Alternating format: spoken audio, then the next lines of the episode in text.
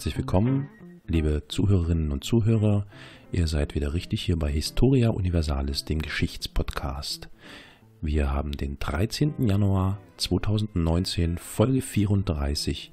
Mein Name ist Carol und ich spreche heute mit Olli in Köln. Hallo Olli. Hallo Carol. Und mit Elias in Saarbrücken. Hi Elias. Hi. Hattet ihr einen guten Rutsch ins neue Jahr? Achso, wir hatten ja schon drüber gesprochen, da war das Mikrofon noch äh, aus. So mittel, ne? So mittel? Super. richtige Antwort, richtige Antwort. Wir sind ja hier äh, offiziell und so und da müssen wir sagen, super. ja, nee, schön. Aber euch geht soweit gut? Ja. Jawohl. Ja, mittlerweile ist alles gut. Alles gut, ja. Das Jahr ist ja auch schon voll am Rennen. Naja, wir wollen uns jetzt auch nicht allzu lange mit Geplänkel aufhalten. Wir müssen natürlich erstmal noch eine obligatorische Frage stellen, nämlich die obligatorische Frage, auch, auch so eine kurze Denkfrage an die Zuhörerinnen und Zuhörer, was wir eigentlich in der letzten Folge, in der Folge 33, ähm, besprochen haben. Kannst du dich noch daran erinnern, Olli? Liegt ja nun schon wieder eine Weile zurück, war ja letztes Jahr. Jo, das ist schon, ja, doch, was her. Nein, es äh, ging um ein Kreuzzugsthema, um die Schlacht bei Athen, die zum Beispiel in dem Film Königreich der Himmel mhm. auch dargestellt wurde. Genau, dafür ähm, war Elias verantwortlich für diese Folge. Und Elias hat das ja sehr schön mit äh, allerhand Geräuschen, schönen Synchronisationsversuchen ähm, untermalt. Mit Betonung auf Versuchen. War das jetzt. Es, es hat sich keiner äh, Freundschaftsversprecher dazu äh, erbarmt, das einzusprechen. Ach so, ich dachte, es hat sich keiner. Das warst alles du. Ach, du warst das? Oh. Uh, oh ich dachte, das waren Ausschnitte aus dem Film äh, Königreich der Himmel. hm, nee, auf jeden Fall war das eine kurzweilige, angenehme Folge. Und äh, wir gehen jetzt ein paar Jahre nach vorn ähm, und bewegen uns jetzt wieder in eine Folge oder wir setzen eine Folge fort, nämlich die Folge, ich meine, es war die 32 mit dem Namen Ebedi Chef, auch ähm, ewiges Oberhaupt übersetzt. Und zwar geht es hier natürlich um den Herrn Atatürk. Und wir wollen jetzt hier in dieser Folge Teil 2 ähm, ein bisschen weiter drüber reden, was alles so bei Atatürk passiert und vorgefallen ist.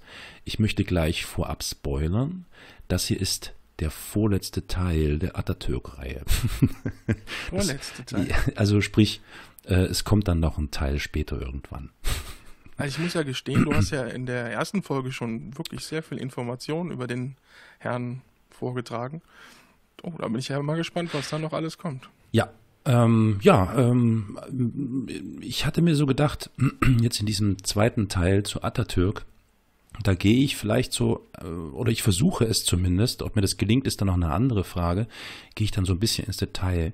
Aber bevor ich jetzt anfange, möchte ich dem äh, noch voranstellen, und zwar folgendes, liebe ZuhörerInnen, wenn ihr euren Podcast über Apple Podcasts zum Beispiel bezieht oder über eine andere Plattform, wo man sich ähm, Podcasts herunterladen kann oder abonnieren kann. Zum Beispiel wäre da noch die Möglichkeit bei NRVision ähm, den Podcast zu beziehen. Dann guckt doch mal bitte nach, ob ihr nicht äh, die Möglichkeit und die Zeit dafür habt, den Podcast Historia Universalis noch zu bewerten, sprich ähm, Sterne zu verteilen, wie euch der Podcast gefällt brauche ich euch nicht erzählen, wie das geht. Fünf für schlecht, eins für sehr gut, nein, umgedreht natürlich. Und ähm, es wäre natürlich auch schön, wenn ihr irgendwie eine kurze ähm, Bewertung dazu schreiben würdet, also was euch gefällt oder was euch nicht gefällt und so weiter. Das hilft uns immer sehr und zeigt uns, ähm, ja, dass ihr dabei seid. Ansonsten freue ich mich, ich sehe das ja immer so äh, regelmäßig, gucke ich da rein, dass ähm, die Zuhörerzahlen äh, scheinbar stetig steigen und es äh, zumindest auch schon scheinbar einen festen ZuhörerInnen ähm, gibt. Also viele Menschen hören sich regelmäßig da die Folgen an. Und deswegen will ich jetzt nicht viel Zeit verlieren und zum äh, Atatürk kommen. Wir sind jetzt aber jetzt hier in der Fortsetzung der Folge Ebedi Chef und fange jetzt mal an, uns weiter voranzuarbeiten bei Mustafa Kemal. Ähm, jetzt heißt er noch nicht Atatürk in dem Zeitraum, in dem wir jetzt einsteigen. Wann ähm, sind wir denn nochmal? Wer, wer ja. warte mal, der, der, der Mann. Gute Frage. Wo gute sind Frage. wir denn überhaupt? Naja, also ich sag mal so, ich fange jetzt hier nicht an und äh, fange jetzt wieder an hier von vorne.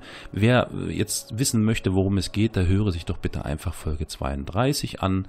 Dort erfährt er dann mehr über diese Person, nämlich über Mustafa Kemal Atatürk, den ähm, Gründer, den Vater der Republik Türkei und auch den jahrelangen Präsidenten der Türkei. Und wir sind stehen geblieben, zuletzt, gute Frage, Elias, berechtigte Frage, bei der Gründung oder der Ausrufung der Republik Türkei. Wir befinden uns im Jahre 1923, beziehungsweise das war der letzte Stand, da haben wir dann aufgehört. Das war der Tag der Ausrufung und der Gründung der türkischen Republik am 29. Oktober 1923.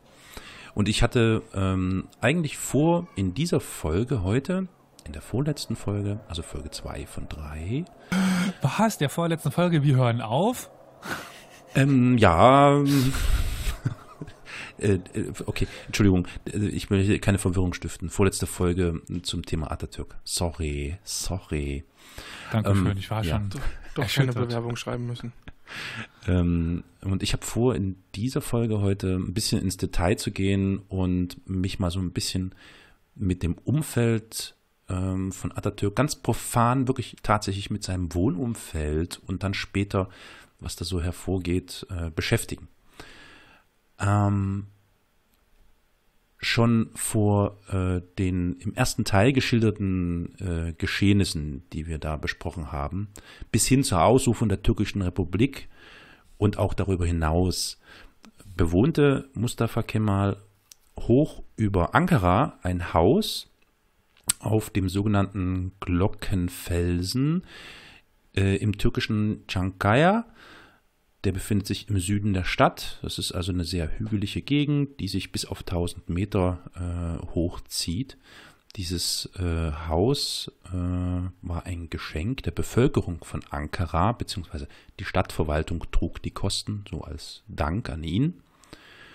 Und äh, dieses Haus lag, wie gesagt, in etwa 1000 Metern Höhe, schön gesäumt von alten Weinbergen, Grün und so weiter und so fort. Also eine ganz ähm, gute Wohnlage im Gegensatz zu der Stadt unten, die unter ihm lag, die ähm, nicht sonderlich ähm, einladend war und äh, ja, äh, Krankheiten, Schmutz, Dreck und so weiter zu bieten hat. Also einem Präsidenten oder einem späteren Präsidenten würdig, möchte ich sagen. Also die mhm. äh, großen Führer hatten immer schon die, An die Angewohnheit auf hohen Bergen. Ja, genau, das stimmt. Das habe ich mir auch so gedacht. Ich an Adenauer denken, ja.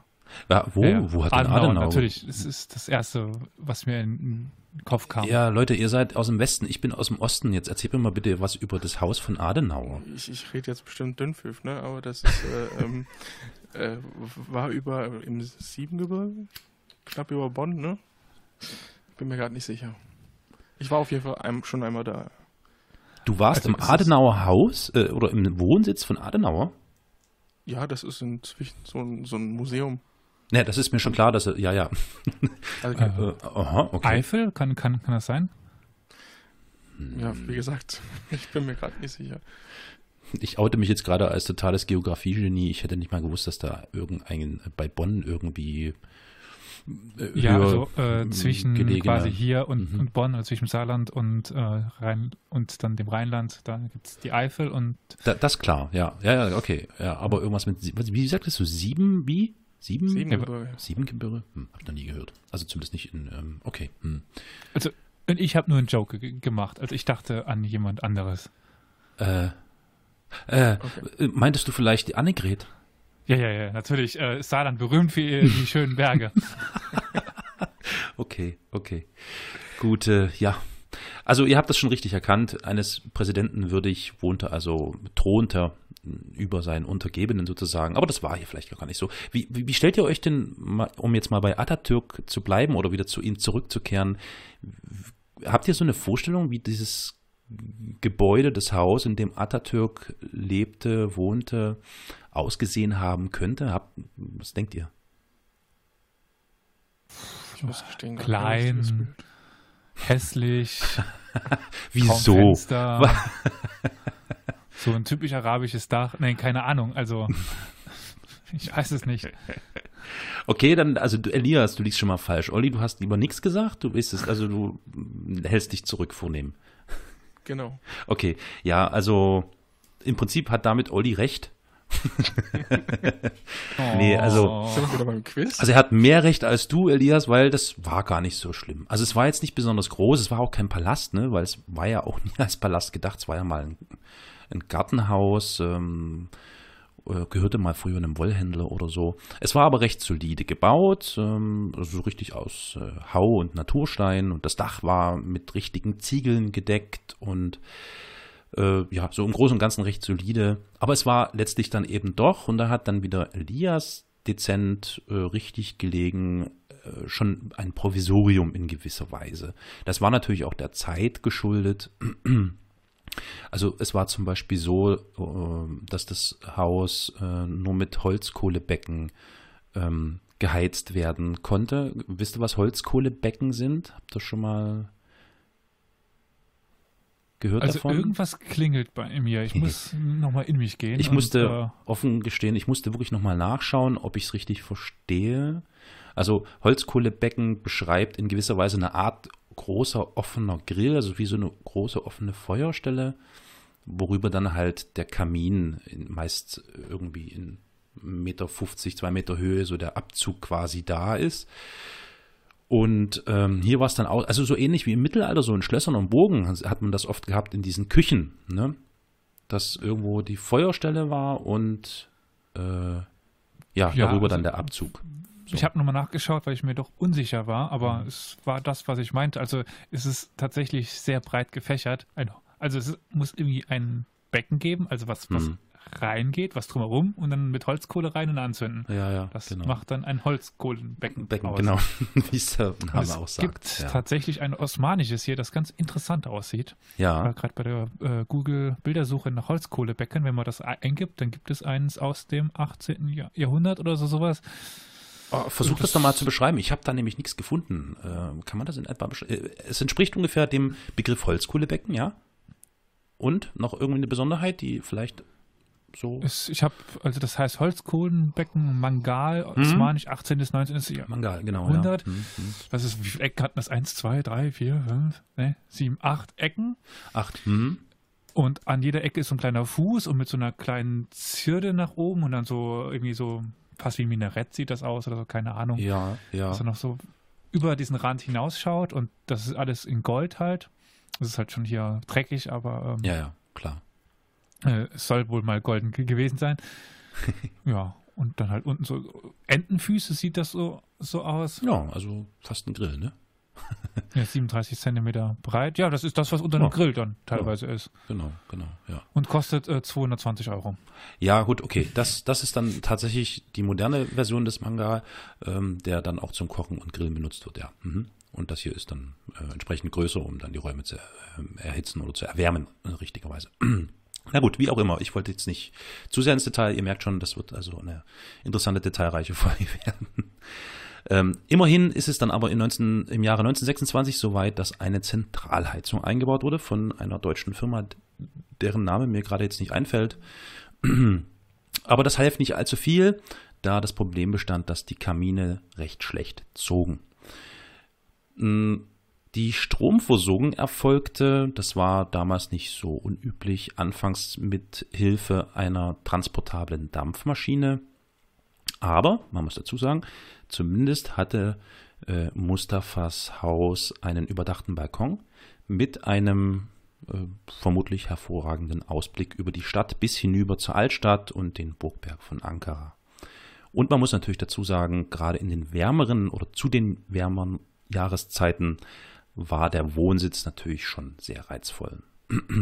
Abgesehen von der Tatsache, dass er eben nicht im städtischen Sud unten äh, wohnte, waren natürlich die umliegenden Hügel dann im Frühling und im Sommer mit Grün überzogen und die Obstbäume blühten zuhauf und, und Vögel zwitscherten und so. Also es war schon nicht so schlecht.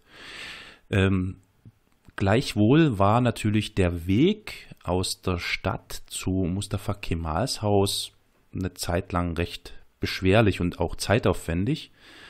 Ähm, also vom Hang des Hügels bis hoch zum äh, Chankaya, also dem Haus, verlief nur so ein holpriger Weg vorbei an alten verlassenen Weinbergen und wilden Rosenstöcken. Das klingt alles recht romantisch. War es aber wahrscheinlich nicht, weil man ist dort eben, wenn man nicht zu Fuß gehen wollte, mit der Pferdekutsche hochgeholpert. Und das war natürlich äh, ja, eine recht beschwerliche Angelegenheit und natürlich auch eine recht zeitfressende Geschichte. Mit dem Auto dauerte es dann nicht mehr allzu lange. Da fuhr man dann von Chankaya, man nannte das, man nannte das übrigens auch Köschk, das heißt übersetzt so kleines Palais, äh, fuhr man von Chankaya bis zum Bahnhof von Ankara etwa 20 Minuten. Nun ja, wie auch immer, als, ähm, ja. Ich weiß nicht, ob das hier an der äh, Stelle angebracht ist. Ich habe heute einige sehr interessante Dinge über die türkische Sprache gelernt. Und äh, ja. Ich dachte mir, dass wenn du jetzt gerade mit den Bezeichnungen kommst, das ist sehr interessant und vielleicht so als kleine als kleiner Exkurs. Bitte, bitte, das ist finde ich immer interessant. Ich finde die türkische Sprache an sich schon sehr reizvoll. Und wo quasi die moderne türkische Sprache noch geprägt ist von den Vergangenheiten. Äh, weißt du, was übersetzt auf äh, Türkisch äh, Kaserne bedeutet? Ich weiß nicht, was es auf Türkisch direkt heißt, aber ich kenne die Übersetzung. Verrat's mir bitte, ich weiß es nicht. Die Oder weiß es Olli? Oh, wie? Nein. Winterweide? Also, ja. Winterweide. Das ist, ähm, ja. Weil das ist die äh, Übertragung aus der nomadischen Zeit, wo die sich gesammelt haben im Winter, mhm. um dann äh, an einem Punkt die Krieger zu sammeln. Deswegen ist die Kaserne die, die, die Winterweide. Übersetzt ins Deutsche. Ja, ja. Wie heißt es denn auf Türkisch? Das würde mich ja viel mehr interessieren. Ja, das müsstest du jetzt nachschauen. oh Mann, das mache ich jetzt. Wir sind nämlich der Podcast, in dem gegoogelt wird. Das mache ich jetzt. Ich mache jetzt hier Google-Übersetzer an, aber der bringt mir bestimmt Käse. Ähm, warte mal. Winterweide? Gut. Äh, Kisla steht das da. Kishmera. Kishmera. Kishmera. Aha. Ja. Ich mache mal kurz an. Ich will das mal hören, wie das klingt. Ähm, Moment. Kishmera. Kishmera. Ist schon eine coole Sprache. Äh, wisst ihr, was Autobus heißt? Habe ich schon letztes Mal erzählt, oder? Ich weiß gar nicht. Autobus. Autobus. Wie? Autobus? Ja, fast, fast. Autobus. Büs, ja, das, das ist, also ich muss da, es ist so herrlich, also, äh, oder, oder, ich glaube, ich bin mir nicht ganz sicher, aber ich meine sogar, dass Tunnel Tunnel heißt. Ja, also, das, äh, ich lerne ja momentan ein bisschen Arabisch, da ist das ähnlich. Also ich habe gerade äh, ein paar Wörter aufschreiben wir müssen, sowas wie dann Paris. Paris, ja, es, Paris. es ist schon interessant. Also, aha, aha. Ja, ja. ja, ja, also da kommt so einiges zusammen, das ist schon echt, äh, ja, ich finde das, ich mache mich da jetzt auch gar nicht lustig drüber, sondern ich finde das einfach, ja, wie soll ich es denn sagen? Ich finde es einfach niedlich. Es klingt einfach cool irgendwie. Ich könnte stundenlang den äh, Türken zuhören, wenn die miteinander äh, palavern, das ist schon was. Ja. Aber das, äh, vielleicht fällt mir dann irgendwann anders nochmal eine äh, ein anderer kleiner Exkurs ein über die äh, türkische Sprache, aber erstmal wollte ich das jetzt, ja. mir jetzt gerade aufgefallen. Ja, vielen so, Dank, war die, interessant. Die Kaserne ähm, eben als Winterweide der alten türkischen Zeit. Klingt schön. Klingt ein bisschen wie äh, hier diese Serie hier, das Märchen von Eis und Feuer oder so. Äh, wie heißt das denn? Äh, Dingens. Game of Thrones? Game of, genau, ja, ja, ja, ja. Winterweide. Klingt wie so eine. das wäre dann aber irgendwo so eine Stadt oder so sowas. Ja, ja, oder so ein, genau, ja, ja. Na gut, okay, äh, zurück ins Jahr äh, 19, naja, eigentlich sind wir jetzt fast im Jahr, also ich, naja, egal. Also mit dem Auto, da war ich stehen geblieben. Im Auto, Fahrt mit dem Auto von äh, Chankaya zum Bahnhof Ankara rund 20 Minuten. So. Als Mustafa Kemal im Jahre 1921 Köschk bezog, wusste natürlich noch niemand, dass er später dann Präsident werden würde und dass das dann der Prä Präsidentensitz ist. Ähm, dass es bei der Villa allerdings geblieben ist, hatte vermutlich auch damit zu tun, auch schon zu der Zeit, dass er da einzog und dann über die Jahre hinweg, dass natürlich auch die Sicherheit des Hausherren dort schon ein wenig besser händelbar war als mittendrin im Gewusel sozusagen. Denn Attentatsversuche, ich will nicht sagen, waren an der Tagesordnung, aber waren eben doch durchaus realistisch und möglich. Das war übrigens auch der Grund, warum Mustafa Kemal angeblich auch Tag und Nacht zwei Revolver in der Gesäßtasche mit sich trug. Selbst zu später Stunde oder bei abendlichen Gelagen hatte er die immer mit dabei.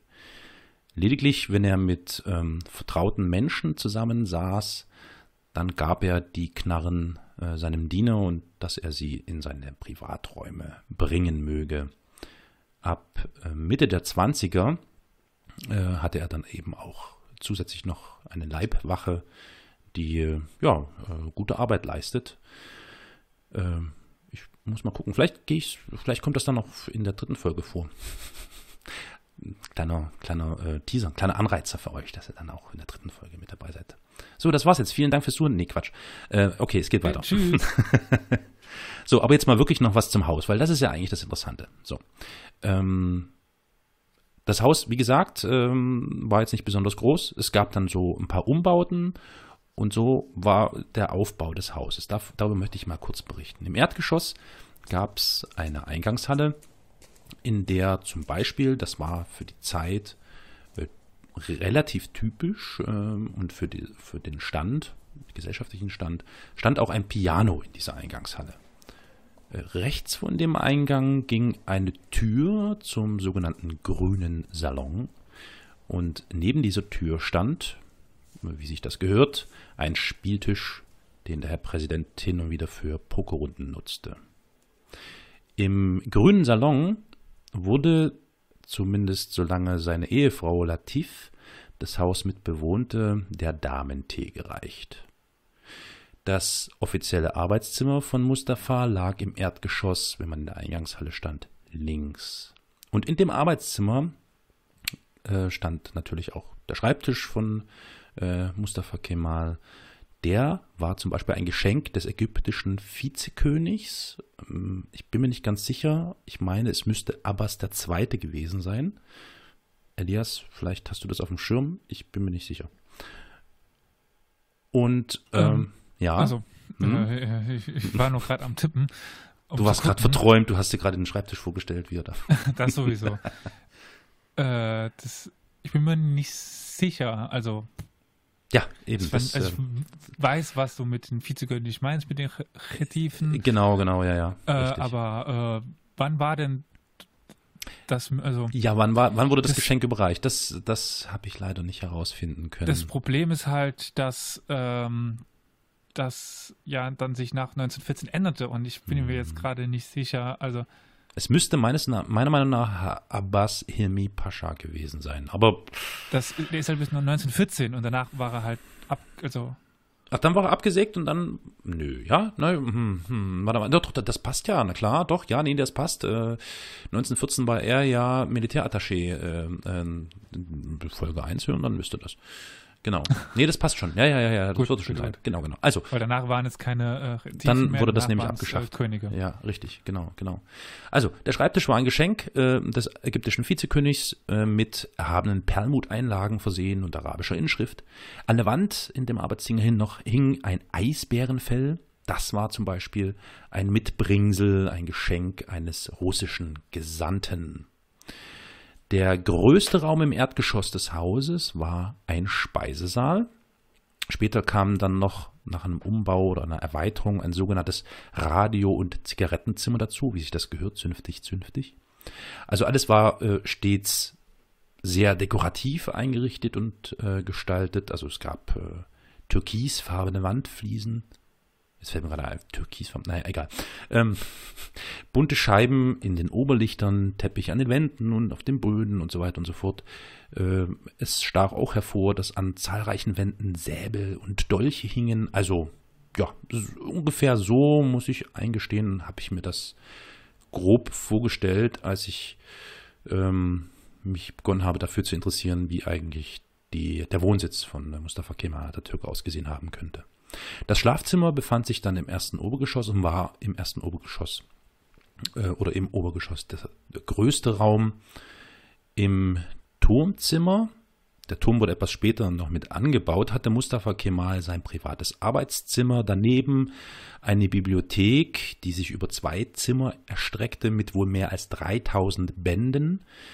Er ließ sich später noch von seiner Frau Latife scheiden und weilte dann nach der Scheidung von seiner Frau angeblich bis in die späten Morgenstunden im Schlafgemach und dort nahm er gern im Schlafrock im Schneidersitz sitzend ein sehr spätes, meist nur aus Kaffee und Zigaretten bestehendes Frühstück ein und studierte dabei die Zeitungen und Depeschen, um dann anschließend nach der Morgentoilette im Arbeitszimmer zu verschwinden. Ganz unbestritten ist. Und er war äh, nie mehr. Und er war. schön wäre es. Nee, eigentlich nicht schön wäre es. Folge zu Ende. Tschüss. Genau. Unbestritten gab es aber in Shankar einen sehr lebhaften Publikumsverkehr, um jetzt gleich mal wieder von der Morgentoilette und dem Verschwinden im Arbeitszimmer zurückzukommen. Ähm, und zwar können wir das deswegen sagen, da äh, das Protokoll FOSA, dass auch ein, Gästebuch geführt werden muss und es wurde auch geführt. Es fehlen einige Jahre, aber man kann mit Sicherheit sagen, dass zumindest in den Jahren 1932 bis 1938 rund 15.000 Gäste da ein- und ausgegangen sind, beziehungsweise eingeladen waren. Das ist schon eine stramme Zahl, muss ich sagen. Da ging es also doch schon hoch her. Klar ist, das konnten wir schon bei der Republikgründung, da haben wir ja ähm, den Kemalismus besprochen und diese einzelnen Punkte, äh, dass zum Beispiel religiöse Feste im Hause Mustafa Kemal äh, vollständig ignoriert wurden. Also da wurde nichts dergleichen äh, irgendwie abgehalten. Äh, was er hingegen nicht ignorierte, das waren alte Bekanntschaften und Freundschaften von äh, oder mit Mitstreitern aus militärischen Zeiten und Zeiten des Widerstands. Es gab einige Treue, man nannte die Männer habitué, ähm, also die ne, eine bestimmte Stellung haben, die sich zu abendlichen Tafelrunden mit Mustafa Kemal trafen, die regelmäßig stattfanden.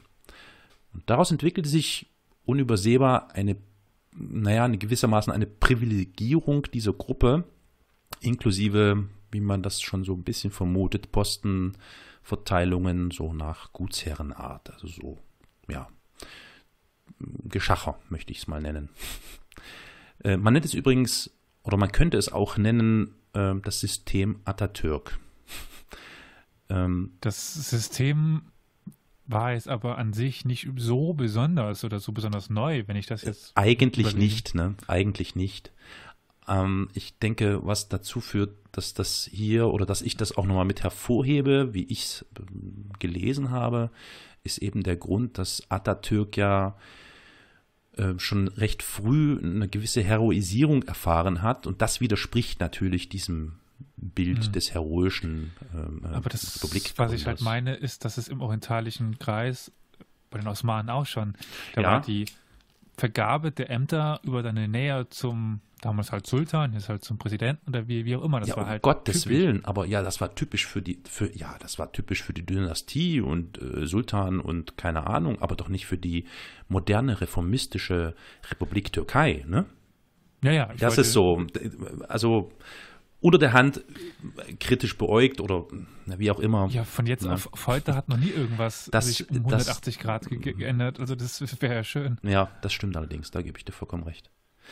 Ähm, es wurde zum Beispiel in, den, in dem Zusammenhang ganz interessant, ähm, es wird berichtet von einem jungen Beamten, der war irgendwie äh, studiert und keine Ahnung, hatte für irgendeine äh, Behörde gearbeitet, der auch mit eingeladen war zu so einem großen offiziellen Bankett, wo viele Beamte mit waren.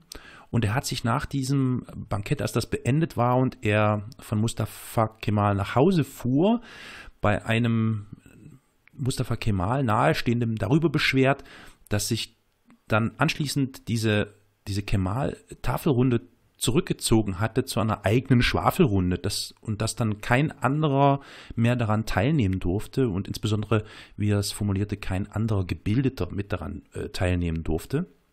Und das wurde dann Mustafa Kemal Pascha zugetragen, woraufhin er den jungen Mann äh, ins Kösch zitieren ließ, und beim Kaffee gab es dann wohl folgendes Gespräch. Mustafa Kemal, Ach, ja. Entschuldigung. Also ich wollte jetzt eigentlich hm? nur kurz ein einwerfen, wir müssen unseren Podcast eigentlich in Schwafelrunde umbenennen. Schwafelrunde. genau. Ich war gerade sehr froh, dass ich, dass ich mich äh, leise gestellt hatte, weil ich musste doch äh, losprusten. Die Ritter der Schwafel. Die Ritter der Schwafelhunde, habe ich auch gerade gedacht, genau. Also, da saßen die nun im Köschk bei Kaffee zusammen, der junge, gebildete Beamte und Mustafa Kemal. Und Mustafa Kemal sagte zu ihm, Junge, weißt du, wann ich, warum ich dich rufen ließ? Und der sagt so, nein, mein Pascha. Hör mal, Junge, man sagt, du wolltest mich entmündigen. Gott behüte, wie soll ich mir das anmaßen? fragte der dann. Und da gab es dann von Mustafa Kemal die Antwort, hör mir jetzt einmal gut zu, ich will es dir erklären. Das sind Menschen, die ich, als ich in den Unabhängigkeitskrieg aufbrach, an mich glaubten, mit mir gegangen sind, für mich eingetreten sind, bereit waren, sich zu opfern, mir mit ihrem Leben Deckung boten, sich keinen Moment von mir trennten und damit aller Arten von Qualen auf sich nahmen. Alle sind sie mir mit Leib und Leben verbunden. Ich bin ihnen zu großer Treue verpflichtet. Ich werde keinen vergessen. Aber an meiner Tafel ist stets auch Platz für gebildete junge Leute, und das wird auch immer so bleiben.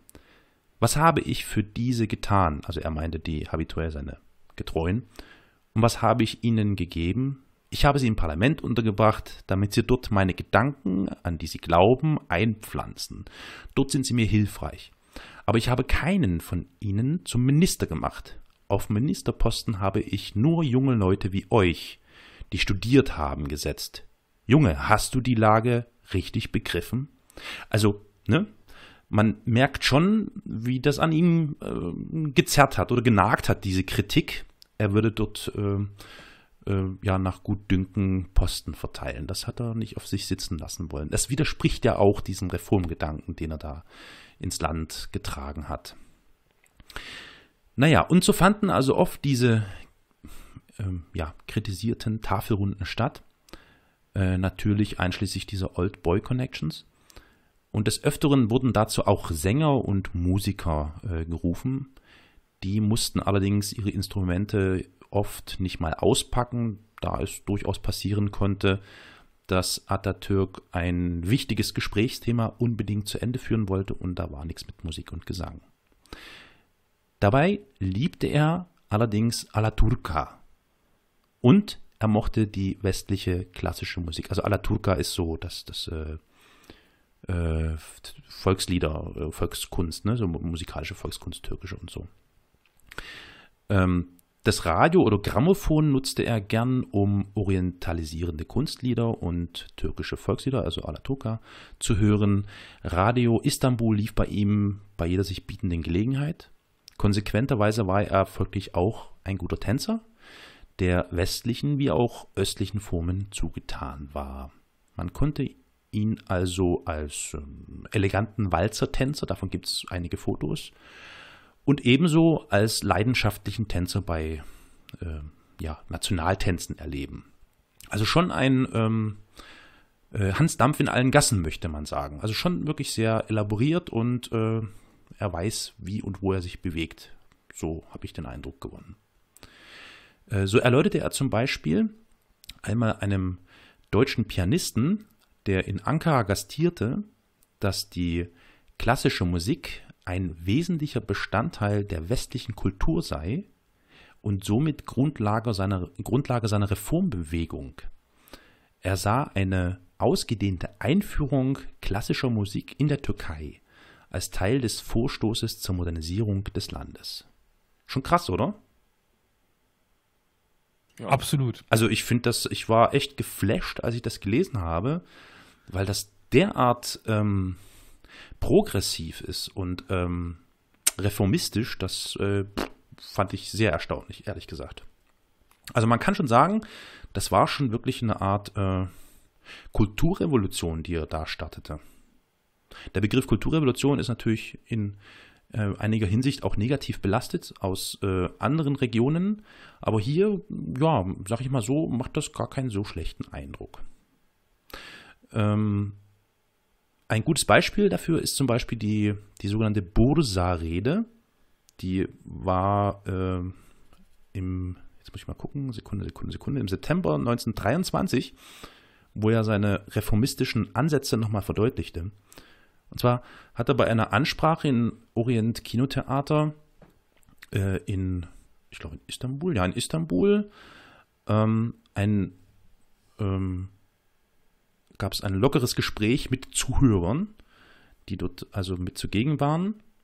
Und auf die unklare Frage eines Zuhörers nach Monumenten ähm, ergriff Mustafa die Gelegenheit, um über Kunst im Allgemeinen und über Denkmäler zu schwadronieren. Ähm, dabei legte er dar, wie er über das Bilderverbot im Islam dachte. Bilderverbot Islam, Elias, ist dir vermutlich ein Begriff. Olli, ist dir das ein ja. Begriff? Nicht wirklich. Also ich muss mal dazu sagen, also ähm, Bilderverbote sind ja in einigen Religionen äh, vorhanden, bis zu bestimmten äh, Punkten irgendwie.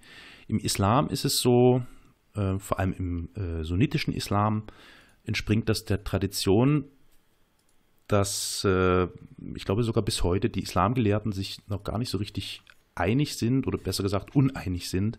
Das ist auch abhängig von der jeweiligen Re Region, Land und so weiter. Ob bildliche Darstellungen von Menschen und Tieren echt, ob das okay geht, ob das statthaft ist. Und da gibt es im Grunde. Ich dachte, dass es da mehr um, um Gottes. Um Gottes, ja, das, das, mit auch, ja. Ähm, es gibt da im Grunde drei äh, Ansichten dazu. Also die erste ist, äh, Darstellungen sind nicht okay, sind nicht äh, äh haram, also äh, sind okay, Entschuldigung, also nicht haram, also verboten, soweit sie nicht Gegenstand religiöser Verehrung sind. Gott ist und bleibt aber tabu. Zweitens, äh, dann gibt es noch die Darstellung von Gegenständen, die Schatten werfen, finde ich sehr interessant. Also äh, Skulpturen sind verboten. Ähm, Zeichnungen derselben, zum Beispiel auf Papier und so, sind nicht verboten, aber sind so eher makruch, heißt das, glaube ich, makruch, verwerflich. Und da gibt es noch die dritte äh, Richtung, in die das gehen könnte. Darstellung von Lebewesen ist in jeder Hinsicht verboten. Kompletto. So.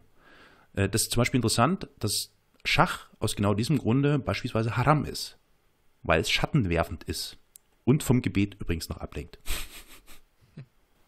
Habe ich das so richtig wiedergegeben, Elias? Stimmt das in etwa? Ja. Da weißt du sogar mehr Bescheid als ich scheinbar. Also das ist, ich wusste, dass es da Streitigkeiten gibt, was man abbilden darf und was, was nicht. Und das natürlich das Strengste ist, dass man äh, gar nichts abbilden darf. Und mhm. naja, aber so das, was am weitesten ver verbreitet ist, eben kein, kein Gottesbild, was die, die Juden ja auch, auch kennen. Ist ja in vielen Religionen so, genau, ja. Mhm. Ja, ich meine, kennt ihr das Bild von Allah? Nein. Nee. Gibt's nicht. Eben, ja. Mhm, genau. Also Gott aber Mohammed schon, ne? Schon. Der ja, Prophet? Der ist ja, Na gut. ist ja nur ein Prophet. Ist ja nur, ist ja nur ein Prophet, stimmt. Ja, das ist korrekt. Ja, ja, genau. Ja, je, je nachdem, wie streng man das dann ver verfolgt, ist es ja wieder in Ordnung. Ich meine, ja. wirft vielleicht einen Schatten, aber, oder, das sage ich jetzt nicht. Ähm, ja, also.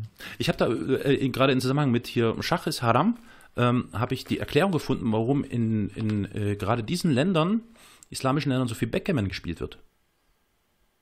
Ha? Weil es keine Schatten wirft. So Zumindest nicht so viel, oder? Ha? Ist das was? Ist das eine geile ja. Verschwörungstheorie? Das ist absolut, absolut. ja, ja, okay. Faszinierend. Backgammon, die Weltgeschichte von Backgammon muss neu genau. erzählt werden. Neue, oh, das, das schreibe ich mir gleich auf. Das wird eine, eine weitere Folge werden. die Geschichte des Backgammon. Backgammon. Schatten. okay, ähm, weiter geht's, zurück zu Atatürk. Ähm, also, wir waren stehen geblieben. Ne? Er hatte sich äh, also zum Begriff Kunst im Allgemeinen und so weiter äh, ausgelassen und sagte dann also, äh, zur Vervollkommnung der Menschen bedarf man einige Dinge. Ich muss gestehen, dass eine Nation, die keine Bilder macht, eine Nation, die keine Statuen macht, die Dinge, welche die Wissenschaft gebietet, nicht macht, keinen Platz auf dem Weg des Fortschritts hat. Das äh, ja, also die damals in dieser Bosa-Rede deutlich gewordenen äh, aufklärerischen Gedanken, die er da vortrug, ähm, ja, wurden dann im Prinzip auch umgesetzt. Das ist das Interessante, das war also nicht nur heiße Luft.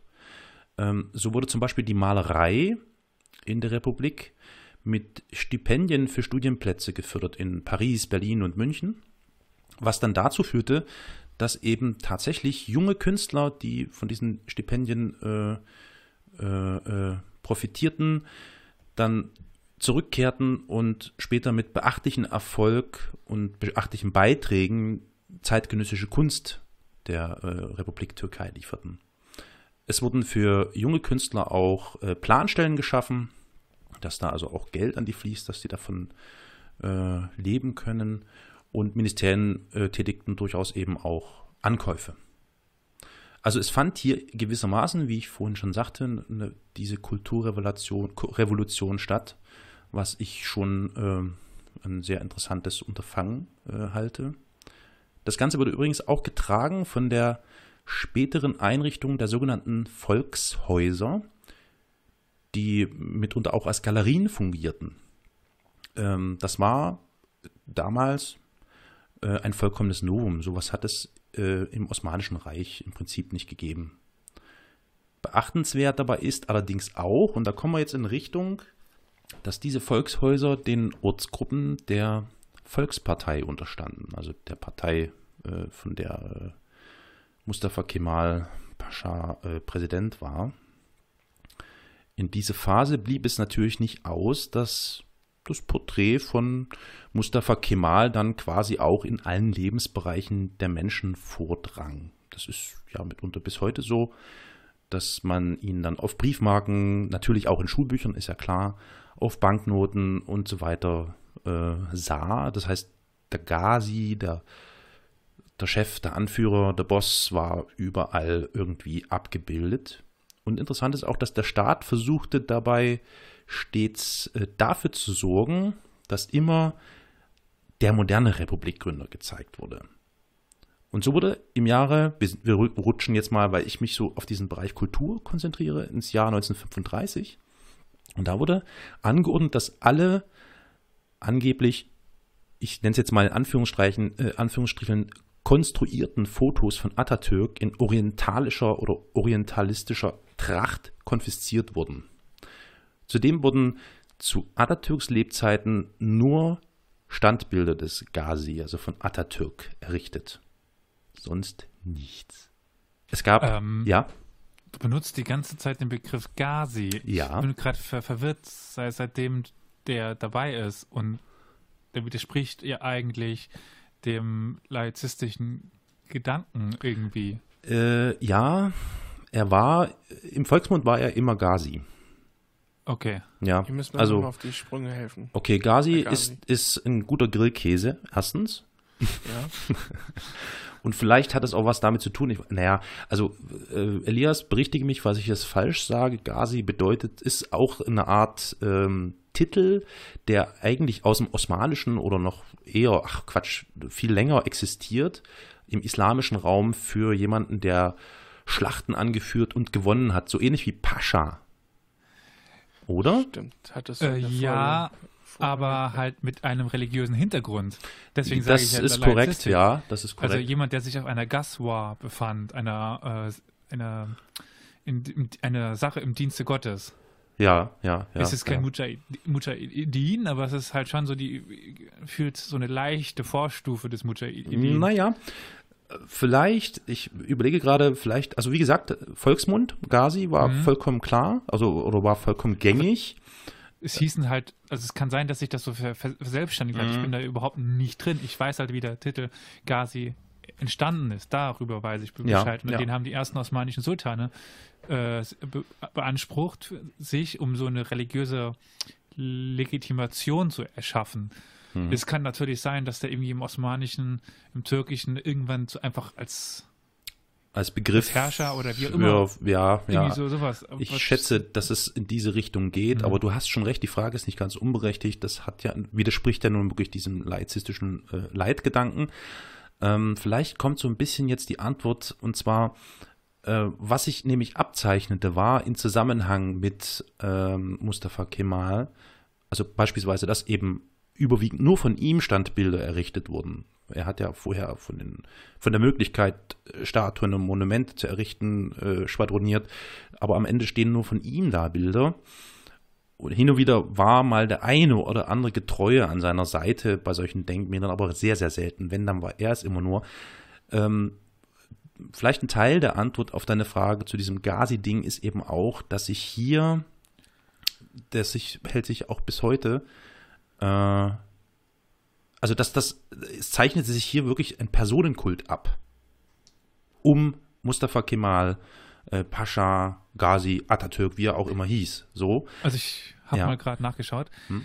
Und zwar, also wie ich schon sagte, äh, Kämpfer für die Sache Gottes heißt das eigentlich, also mhm. Al-Ghazi fil Sabi Ilah, also ähm, daher kommt das Ganze. Ja. Im Osmanischen und Türkischen ist es halt aber einfach An nur zu Eroberer, Ritter, Herrscher ah, geworden. Herrscher, ja, ja. Und ja, also An vielleicht Anführer, hast du schon mal den Begriff sowas. Alp gehört? Ja, Alp ist, ist, ist adäquat, ne? Zu Ghazi. Genau. Hm, ja, ja, ja. Genau. Und ja, den haben wir Eroberer bekommen oder mhm. Verteidiger des Osmanischen Reiches. Den Führer. Ja, und da hat mhm. Mustafa Kemal hat es eben für den Sieg über die Griechen be bekommen. Genau, korrekt. Ja, ja, richtig. So kommt es da ganze Sinn rein, dass das halt wirklich weg ist von äh, dem Religiösen. Mhm. Äh, was aber eben, wie gesagt, nicht weg ist, ist dieser Personenkult, der sich da um ihn entwickelt. Das Ganze übrigens immer mit diesem Schleier der Kunstfütterung bedeckt wenn es da irgendwen da gab, der dagegen opponierte oder anschrieb, äh, der wurde relativ zügig in seine Schranken verwiesen. Als äh, ein weiteres Zeichen, welche Tendenzen da entstehen oder entstanden, sollte vielleicht auch noch, das möchte ich noch mit erwähnen, die Entstehung der Oppositionspartei, der ersten Oppositionspartei der Republik Türkei äh, erwähnt werden, nämlich die TCF ich versuche sie mal auszusprechen. Terakipere, nee, Entschuldigung, sorry, zurück. Terakiperver Cumhuriyet Firkazi. ähm, da gab es nämlich einen interessanten ähm, Vorfall. Äh, und zwar gab es im Februar 1924 im Parlamentsgebäude, da gibt es auch so einen Begriff, warte mal, Meklis, glaube ich, bin mir nicht ganz sicher, ein Handgemenge zwischen einem Abgeordneten der Volkspartei, also der Mustafa Kemal-Partei, und einem Abgeordneten dieser Oppositionspartei TCF. Äh, und dabei äh, wurde dieser TCF-Abgeordnete von dem Volkspartei-Abgeordneten niedergeschossen. Ähm, angeblich, wie gesagt, so im Zuge dieses Handgemenges war also jetzt nicht, dass der gezielt eine Pistole gezogen hätte und den anderen erschossen hätte, sondern irgendwie, na, ist das alles so ein bisschen verworren. Und zwar vielleicht auch deswegen, weil das nämlich der Anlass war, nachdem es später noch so ein paar Revolteversuche gegeben hat, die ich dann im Teil 3 nochmal erwähnen werde, dass nämlich diese Partei, die TCF, die erste Oppositionspartei, im Juni 1925 auf Antrag des Unabhängigkeitsgerichts von Ankara äh, verboten wurde. Äh, zudem wurden auch äh, einige linke Organisationen per Ministerratsbeschluss verboten. Aber äh, die hm. Cumhuriyet oder wie sie hieß, die gibt es ja noch heute, oder? Ja, ja, Moment, äh, nicht verwechseln zwischen ah. der Volkspartei, das ist die Cumhuriyet Fikasi, das ist die von Atatürk, und dann gibt es die. Äh, ah, das heißt einfach nur Partei oder wie? Nee, nee, nee, Cumhuriyet heißt Volk. Ah, ja? okay. Um, ähm, und, warte mal, Terka Perver, warte mal, Teraki Perver Cumhuriyet Firkazi heißt, äh, warte mal, Ref, neue, ja, ich glaube neue oder, oder reformistische äh, Volkspartei oder so. Ah, das Volkspartei mit. Also genau, also die Partei von Atatürk ist abgekürzt CF oder CF und die Oppositionspartei ist TCF. Ah, okay. So, so und okay. genau diese Partei wurde dann im Juni aufgrund dieses äh, toten TCF-Abgeordneten und dieses Handgemenge-Dingens im Juni 25 verboten. Also das ist hier ein Anfang von etwas, was sich irgendwie nicht gut anhört, anfühlt, wie auch immer. Äh, die Unabhängigkeitsgerichte, die gibt es übrigens schon seit den 20ern und die waren eigentlich dazu gedacht, Fahnenflüchtige während des Befreiungskriegs abzuurteilen und da gab es unzählige Urteile, Todesurteile und so weiter und so fort. Die wandelten sich dann nämlich sukzessive zu hm, quasi politischen Tribunalen, äh, die vielleicht so als Höhepunkt 1926 sogar führende Oppositionelle verurteilten.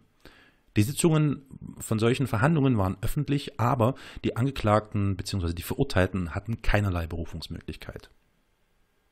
Ähm, das mal so vielleicht machen wir mal da einen kurzen Schlussstrich drunter. Ich möchte ähm, mal von dieser äh, Kulturrevolution hin zu diesem Personenkult, hin zu diesem, oder entwickelt sich was mal kurz weg und vielleicht noch ähm, einige erwähnenswerte Wegpunkte in der neu gegründeten Republik Türkei ähm, anschneiden. Also, äh, jetzt muss ich mal ganz kurz hier runterscrollen. Also, 29. Oktober 23, da wird die Republik gegründet, das hat man schon erwähnt und so weiter. Im März 24 wurde dann, das ist ja wichtig, das müssen wir ja nochmal kurz mit anschneiden, das Kalifat abgeschafft. Und die Dynastie wurde vollständig ausgewiesen, sprich, alle Angehörigen der Familie Osman mussten die Türkei verlassen. Äh, Im Februar 25 begannen dann äh, Kurdenaufstände ähm, in den Ostprovinzen woraufhin dann dort das Kriegsrecht in den Ostprovinzen auch ausgerufen wurde. Zu diesem Thema in Teil 3 noch mehr. Im November 25 wurde dann oder wurde dann das Hutgesetz verabschiedet. Ihr erinnert euch vielleicht noch am ersten Teil, da hat er doch so eine prophetische äh, Rede oder so eine Überlegung angestellt gegenüber seinen Leuten da abends und hat gesagt, ja, keine Hute mehr und das nicht mehr. Ne? Also er hat schon tatsächlich versucht, diese Punkte da, oder es wurde versucht, diese Punkte abzuarbeiten. Äh, auch im November des Jahres 25 wurden dann Gesetze gegen die Derwisch-Konvente erlassen. Die wurden auch verboten. Im Februar 26 wurde dann das Zivilgesetzbuch etabliert. Im Oktober 1927 hielt dann Ghazi Pascha die große Ansprache. 37 30 Stunden lang, oh, beziehungsweise, Gott, also verteilt auf sechs Sitzungstage. Ähm, okay, gut, also nicht am, ne, Stück. nicht am Stück. nein. Es ist nicht so wie in Amerika, wo die dann das hier. Ja ohne Red Bull niemals durchgehalten. genau. Ähm, ich überlege gerade, hm, wie viele Minuten haben wir eigentlich auf dem Tacho gerade? Wisst ihr das? Könnt ihr mir das kurz sagen? Ähm, ich weiß nicht, äh, angefangen So eine Stunde? Eine Stunde etwa? Okay, nee, dann nicht. Dann mache ich das vielleicht später. Ich hatte kurz überlegt, ob ich einen Teil aus dieser Rede vorlese, aber eigentlich ist es nur, nee, es ist eigentlich nur große Werbeveranstaltung. Er, er hat in dieser ewig langen Rede oder in dieser viele Tage dauernden Rede sehr, sehr viel über die Vergangenheit gesprochen und über das, was geschafft worden ist in der Vergangenheit im Zuge der Befreiungskriege etc. und so weiter und so fort und ist dann äh, zum Ende hin bei dieser großen Ansprache ähm, nur relativ kurz auf das eingegangen, was er eigentlich noch machen möchte. Das nur so. Also es ist recht interessant, wenn man sich diese Ansprache durchliest, aber eigentlich ist es nur großes Gemache. Ähm, weiter geht's. Im April 1928 gab es dann auch eine Verfassungsänderung. Wichtig. Und der Islam ist nicht mehr Staatsreligion. Und als Schlusspunkt, den ich hier kurz anführe, ist dann noch äh, im April 1930, das finde ich auch sehr erwähnenswert, die Einführung des Kommunalwahlrechts für Frauen beschlossen worden. Das sind, wir sind also jetzt, ihr merkt es, im Jahre 1930 so die Punkte bis dahin, die angefallen sind. Ich habe mich jetzt hier in dieser Folge so ein bisschen auf das ja, etwas detailliertere private Umfeld von äh, Mustafa Kemal ähm, gestürzt und wollte mal so ein bisschen diese Idee der Kulturrevolution, die an sich gut anfing und äh, äh, schon sehr interessant war, beschäftigen, bis hin zu diesem Personenkult, Schrägstrich, naja, ich sag jetzt mal so, diese, diesem fast Anspruch der Alleinherrschaft der Volkspartei von Atatürk eingehen. Und ihr ahnt vielleicht schon, wohin es gehen könnte. Man wird sehen. Ähm, das und noch viel mehr im letzten Teil der Folge zu Atatürk in Teil 3, Ebedi Chef Teil 3, irgendwann in Kürze dann. So, ja, dachte ich mir so. So, das war's äh, heute für Atatürk. Mit Atatürk. Für euch, für alle. Aber wir sind gespannt, wie es denn dann weitergeht mit dem Mann am Bosporus. Ja. Äh, sehr ambivalente Person, wie ich finde. Sehr ambivalent. Mhm. Also es ist echt total interessant. Ich hatte anfangs, gerade so im ersten Teil, klang das ja alles irgendwie schon, ja, recht intelligent und äh, äh kultiviert, aber eben doch auch heroisch. Und äh, dann gibt es so eine Entwicklung, jetzt hier gerade hört man das, glaube ich, in diesem Teil, da ist was, hm, da steckt irgendwie noch du mehr weißt drin. schon, wie man einen Cliffhanger setzt. genau. Schalten Sie wieder ein, wenn es heißt Ebony Chef. Okay, also das war es heute mal dafür. Ich danke euch für eure Aufmerksamkeit, verehrte Zuhörerinnen und lieber Elias, lieber Olli. Ja, danke Ja. dir. Genau, dank dir. Gut. Äh, ja, dann äh, gehen wir jetzt über zu der großen Frage, wie ihr uns, liebe ZuhörerInnen, erreichen könnt, wie ihr uns Feedback zukommen lassen könnt. Da gäbe es zum Beispiel so mh, wie früher so ein Telefon, also jetzt nur noch ohne Wählscheibe, man kann das jetzt mittlerweile auch per Tastendruck machen.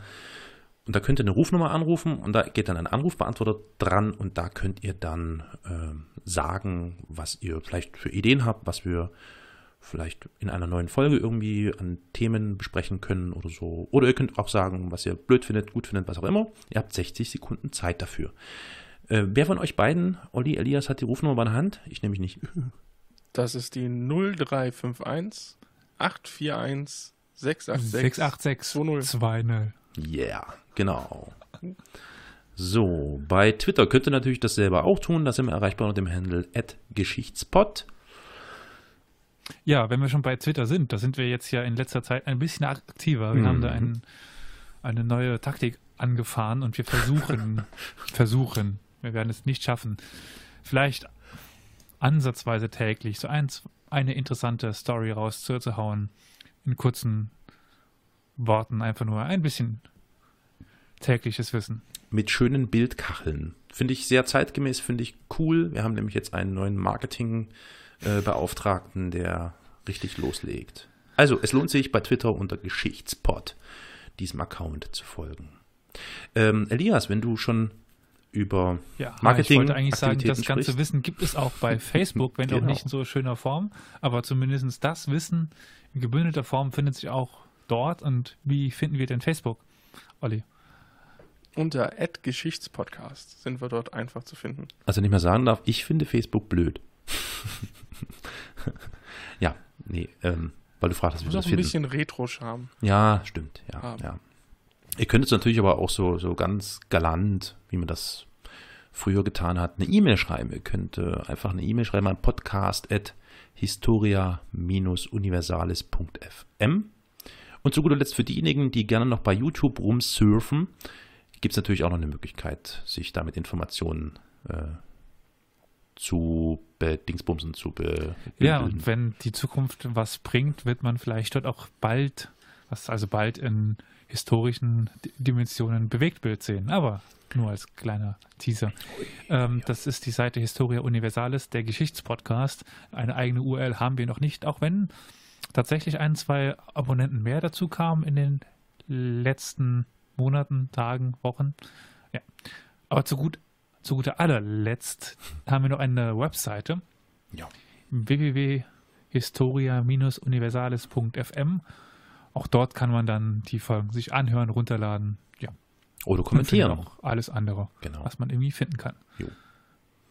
So, und wie sie das gehört, am Ende sagen wir alle noch Tschüssi und äh, dann gibt es natürlich noch einen äh, schönen Outro-Jingle-Dings. also, ich sag schon mal Tschüss Elias, tschüss Olli, vielen Dank euch.